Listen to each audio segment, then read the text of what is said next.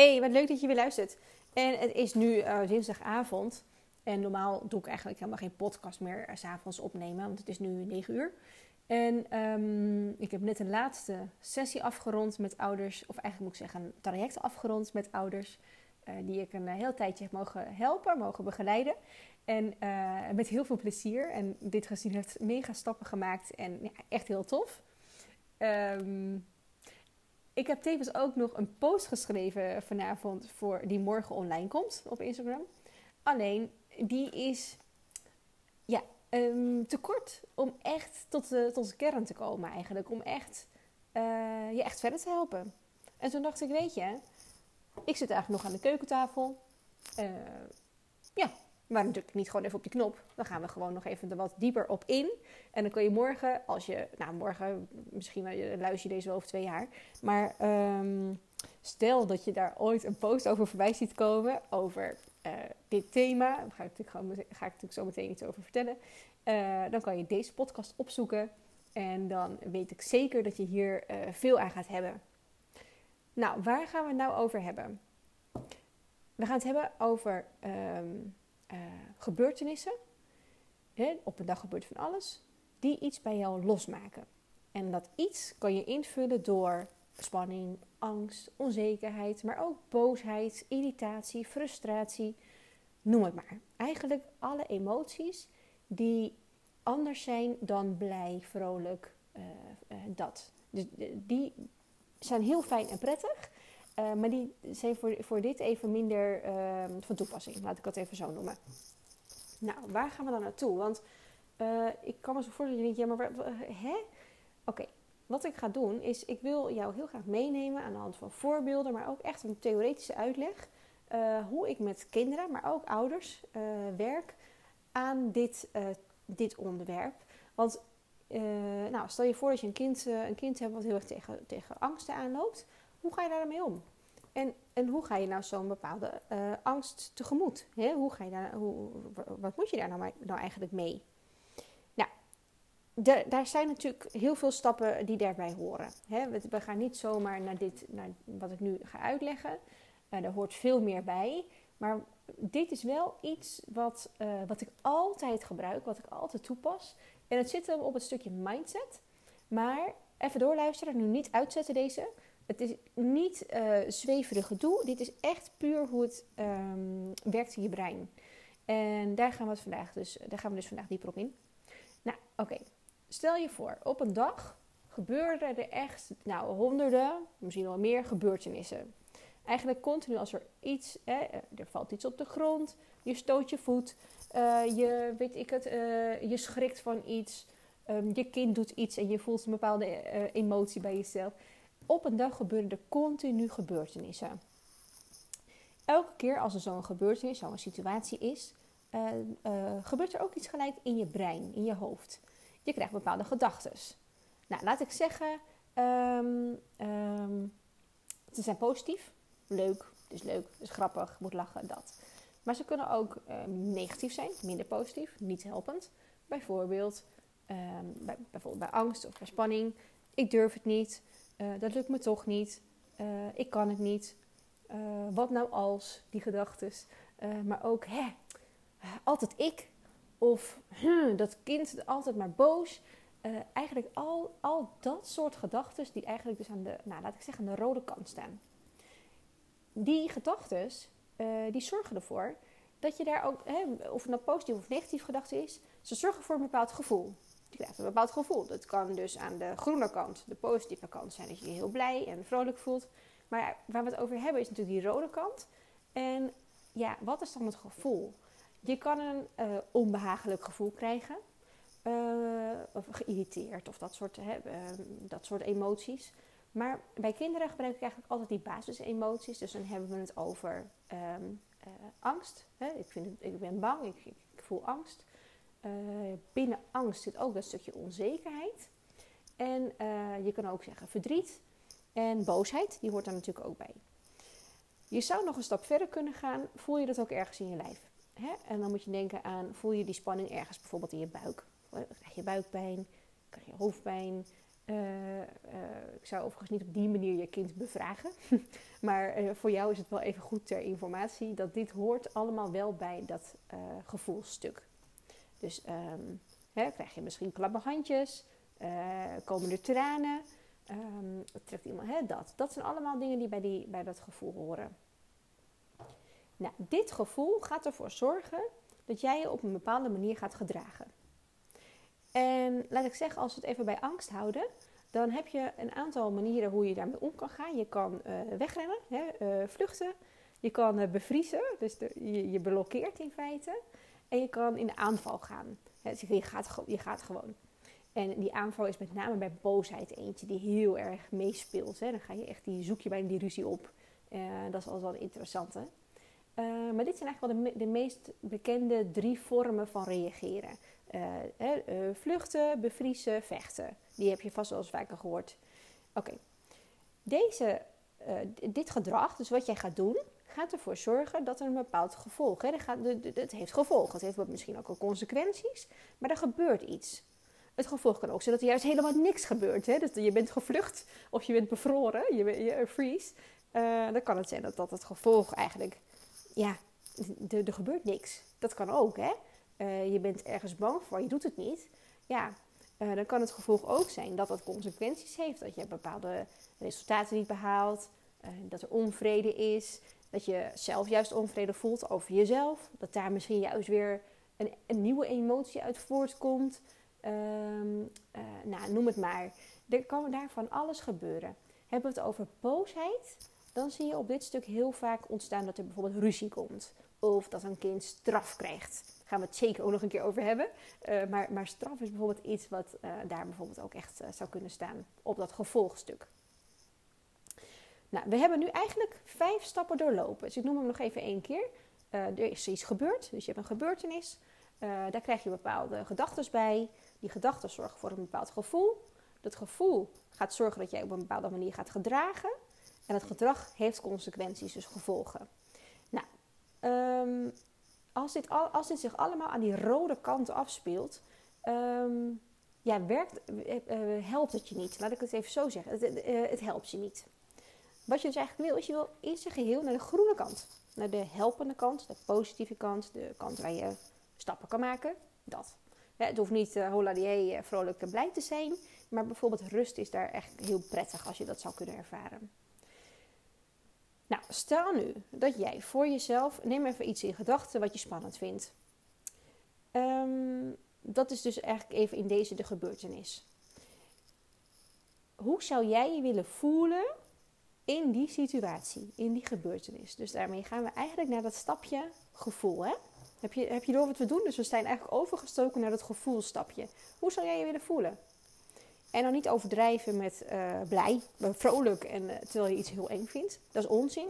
Maar wat is nou een realistisch gevoel? Ik kan me zo voorstellen dat dat bijvoorbeeld rustig is, uh, kalm, vertrouwen. Um, um, ja, ik vind het wel spannend, um, maar, maar toch wel een zekere mate van rust. Dat, er kan best wel wat spanning zitten nog, maar je, je, doel, je doel zou hier kunnen zijn: ik wil me rustiger voelen rustig voelen. Oké. We hebben net gezien dat gevoel na gedachte komt. dat is een stap na de gedachtes. Als we dat gevoel dus eigenlijk uh, hebben bepaald, als we weten hoe we, hoe we dat willen hebben, hebben we dus eigenlijk die stap daarboven, die gedachtes, aan te passen. Want anders ga je nooit dat gevoel kunnen krijgen, want dan blijf je in die angst zitten, in die spanning. Hè? Want daar, dat was een situatie, je vond het spannend. Wat je dus wil, is dat je vanuit die gebeurtenis een helpende gedachten gaat krijgen, gaat, gaat, gaat vertellen tegen jezelf. Nou, dat klinkt nu misschien een beetje dat je denkt: ja, maar hallo, ga ik nou tegen mezelf zeggen: uh, dit vind je niet spannend? Nee, zo werkt het niet. Uh, dat is inderdaad te kort door de bocht en zo is niet hoe de. dat is niet wat, wat gaat werken. Maar wat jij hier, wat wel helpende gedachten zouden kunnen zijn, is bijvoorbeeld: ik kan het aan. Ik heb wel eens moeilijkere dingen gedaan. Uh, ik weet dat ik het kan. Um, ik mag leren, ik mag fouten maken, uh, noem het maar. Al dat soort dingen. Dus eigenlijk een soort ja, uh, gedachten, die, teksten die je jezelf vertelt om je een stukje vertrouwen en rust te kunnen geven. Dat fouten maken is trouwens ook best een fijne. Um, zeker bij de faalangstige kinderen. Omdat, uh, om ook gewoon te ervaren, om eigenlijk jezelf te vertellen dat het oké is dat je fouten mag maken. Alleen die uh, bewustwording op dat stuk zou al voor rust kunnen zorgen. Zou al voor iets minder spanning kunnen zorgen. Ik zeg niet dat die angst weg is, hè? Of die, die onzekerheid, die zal er echt nog wel ergens zijn. Maar hij zal wellicht lichter voelen voor jou of voor je kind. Even afhankelijk van wie, wie je deze nu doorloopt.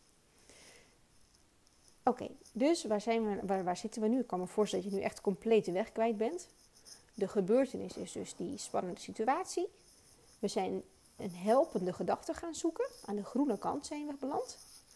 Die helpende groene gedachte, die gaat ervoor zorgen dat jij naar dat rustige gevoel komt. Wat eigenlijk jouw intentie was voor die situatie. En als jij vanuit die rust, uh, in, het, in het rustige gevoel zit, ga jij uh, ook nou, hoogstwaarschijnlijk andere acties ondernemen. Dus we komen nu bij het, uh, bij het gedrag. Nou, waar je misschien in eerste instantie volledig blokkeerde, hè, freeze, zal je misschien nu in de actiemodus komen. Zal je misschien nu juist in de, um, ja, in de actiemodus, ja, ik kom even niet op het andere woord, maar je snapt denk ik wel wat ik bedoel. Uh, je gaat wat doen. Je, je, gaat, je gaat niet wegrennen en, uh, of, of, of bevriezen, maar je gaat iets doen. En wat dat is, maakt eigenlijk voor deze even niet uit. Uh, het, wat dat kan zijn, is je gaat hulp vragen, je gaat het proberen, je zet een eerste stap. Um, nou, noem het maar. Dit kan van alles zijn wat er op dat stuk zit. Dit gedrag, dus wat jij hier hebt gedaan, gaat ervoor zorgen dat jouw gevolg ook verandert. Dus er zit een andere consequentie aan, er zit een ander gevolg aan. Namelijk, um, misschien is het opgelost. Misschien heeft dat hulpvragen ervoor gezorgd dat je een stapje dichterbij bent gekomen. Misschien heeft überhaupt die stap extra zetten ervoor gezorgd dat je het doel dichterbij komt. Noem het maar. Jouw gevolg is in ieder geval veranderd. Veranderd ten opzichte van de rode kant waar we net waren. He, waar, we, waar, net compleet uh, bevroren waren, wegrenden en niet tot actie kwamen, zijn we nu op het punt beland waar in ieder geval een actie is ontstaan. Waar in ieder geval iets in beweging is gezet. Nou, en zodra daar iets in beweging is gezet, kan je vanaf dat punt, dat is eigenlijk je nieuwe nulmeting, uh, ga je die weer gebruiken in volgende situaties. En daar hebben we het eerder over gehad. Dan ga je weer naar die positieve gedachten, uh, of sorry, positieve ervaringen die jou gaan helpen bij nieuwe uitdagingen. Oké, um, hoe nu dan verder? Hoe dan praktisch? Want dit is natuurlijk een hele theoretische uitleg, maar ik hoop hem ook wel wat praktisch te hebben gemaakt met wat voorbeelden. Uh, maar het is misschien goed voor jezelf om deze gewoon eens uit te tekenen. Dus uh, zet eens gewoon, uh, pak pen en papier erbij. En doe dat even niet als je in de auto zit trouwens. we doen het dan even straks thuis of op, op, je werk of weet ik het waar je heen gaat. pak pen en papier. Schrijf bovenaan gebeurtenis. Vanuit die gebeurtenis ga je uh, linksaf. Je gaat in feite twee, uh, je gaat twee streepjes zetten naar de zijkant. Je krijgt één kant, dan wordt de rode kant. En één kant, dan wordt de groene kant.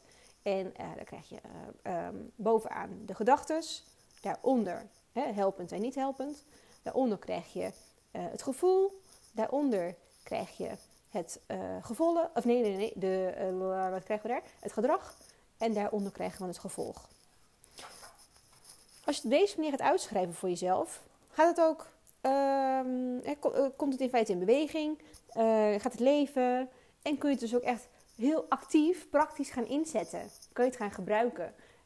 En nog belangrijker, ga je bewustwording krijgen, want jij gaat zien, hé, hey, wacht eens even, ik voel nu een bepaalde emotie die niet helpend is, namelijk uh, boosheid, frustratie, irritatie.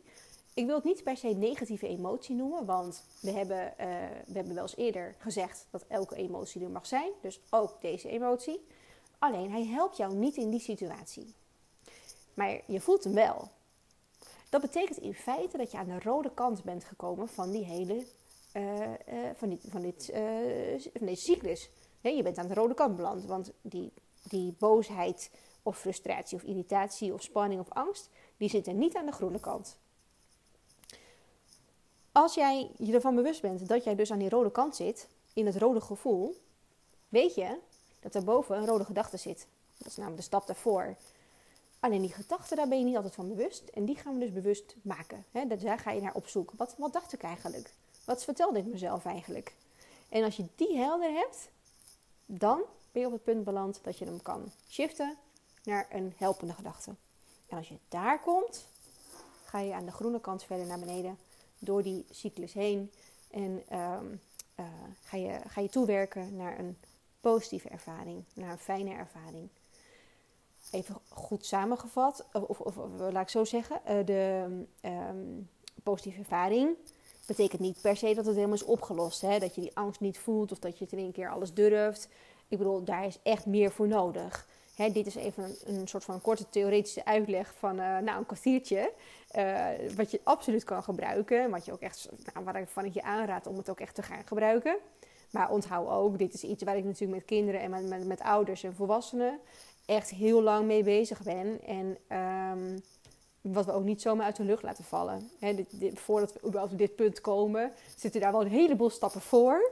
Um, uh, die echt ook heel belangrijk zijn om dit goed te kunnen doen. Maar ik wilde deze toch delen, omdat ik denk dat die eigenlijk ook al heel waardevol kan zijn op het punt waar je wellicht nu staat. En um, ja, ik ben eigenlijk nog wel uh, in de modus uh, delen, delen, delen, delen, delen, delen. Of geven, geven, geven. En deze informatie, um, ja, wat zal ik er van zeggen? Ik zou eigenlijk in een cursus moeten gooien. Um, maar ik wil gewoon heel graag uh, gewoon gratis en, uh, en, voor niks zo met je delen. Want um, ja, ik zou het heel tof vinden als je er wat aan hebt. En uh, dat je ermee geholpen bent. Um, als je nou het gevoel hebt, joh, dat is allemaal leuk dit. En ik denk dat ik er echt wel wat aan heb. Alleen, ja, hoe dan? En wat moet ik er dan precies mee? Of ja, maar eigenlijk weet ik wel van mezelf dat ik um, eigenlijk echt wel meer nodig heb. Dat ik eigenlijk die andere stappen wel nodig heb. Voor mezelf dan wel voor mijn kind. Uh, schroom niet en neem even contact met me op. Want we kunnen altijd even uh, sparren met elkaar. En uh, je kan ook altijd een gratis sessie boeken. Ja, dat klinkt heel zwaar, hè? Boeken. stuur me gewoon een mailtje. contact.mariskebrouwer.nl Of kijk even op mijn website mariskebrouwer.nl slash gratis. Daar staan onder andere mijn e-book. die je gewoon kan downloaden. Daar staat de podcast. Nou, die heb je inmiddels gevonden. En daar staat dus ook die uh, aanvraagformulier voor de gratis sessie. Um, nou, dat is heel simpel. Vul je je gegevens even in en misschien even kort je vraag. Dan uh, kom ik heel snel bij je terug en dan plannen we gewoon dat gesprek in. Um, ja, en dan gaan we gewoon even kijken hoe, hoe en wat, hè? wat, wat. Of ik iets voor je kan tekenen. Of alleen die gratis sessie misschien al genoeg is. Uh, want dat, ook, dat kan ook en dat doe ik ook met liefde. maar dan kijken we gewoon samen wat voor jou het best passend is. En dan um, gaan we het hier denk ik bij laten. Want ja, weet je, ik heb genoeg gezegd. Uh, de uitleg is denk ik voor nu even genoeg. Anders wordt het te lang. En ja, ik heb er alle vertrouwen in dat als je vragen hebt of als je iets wil delen of als je behoefte hebt inderdaad aan die sessie, uh, dat je mij weet te vinden. En weet dat, ik, dat, je, dat je echt van harte welkom bent en dat ik alles met liefde beantwoord. Um, want dat vind ik het mooiste wat er is. Dit werk vind ik het mooiste wat er is. Dankjewel in ieder geval voor het luisteren. Um, als je wil delen, heel graag. En anders ook helemaal oké. Lekker luisteren. En binnenkort komt er vast en zeker weer een nieuwe online. Fijne dag en tot later. Doei doei.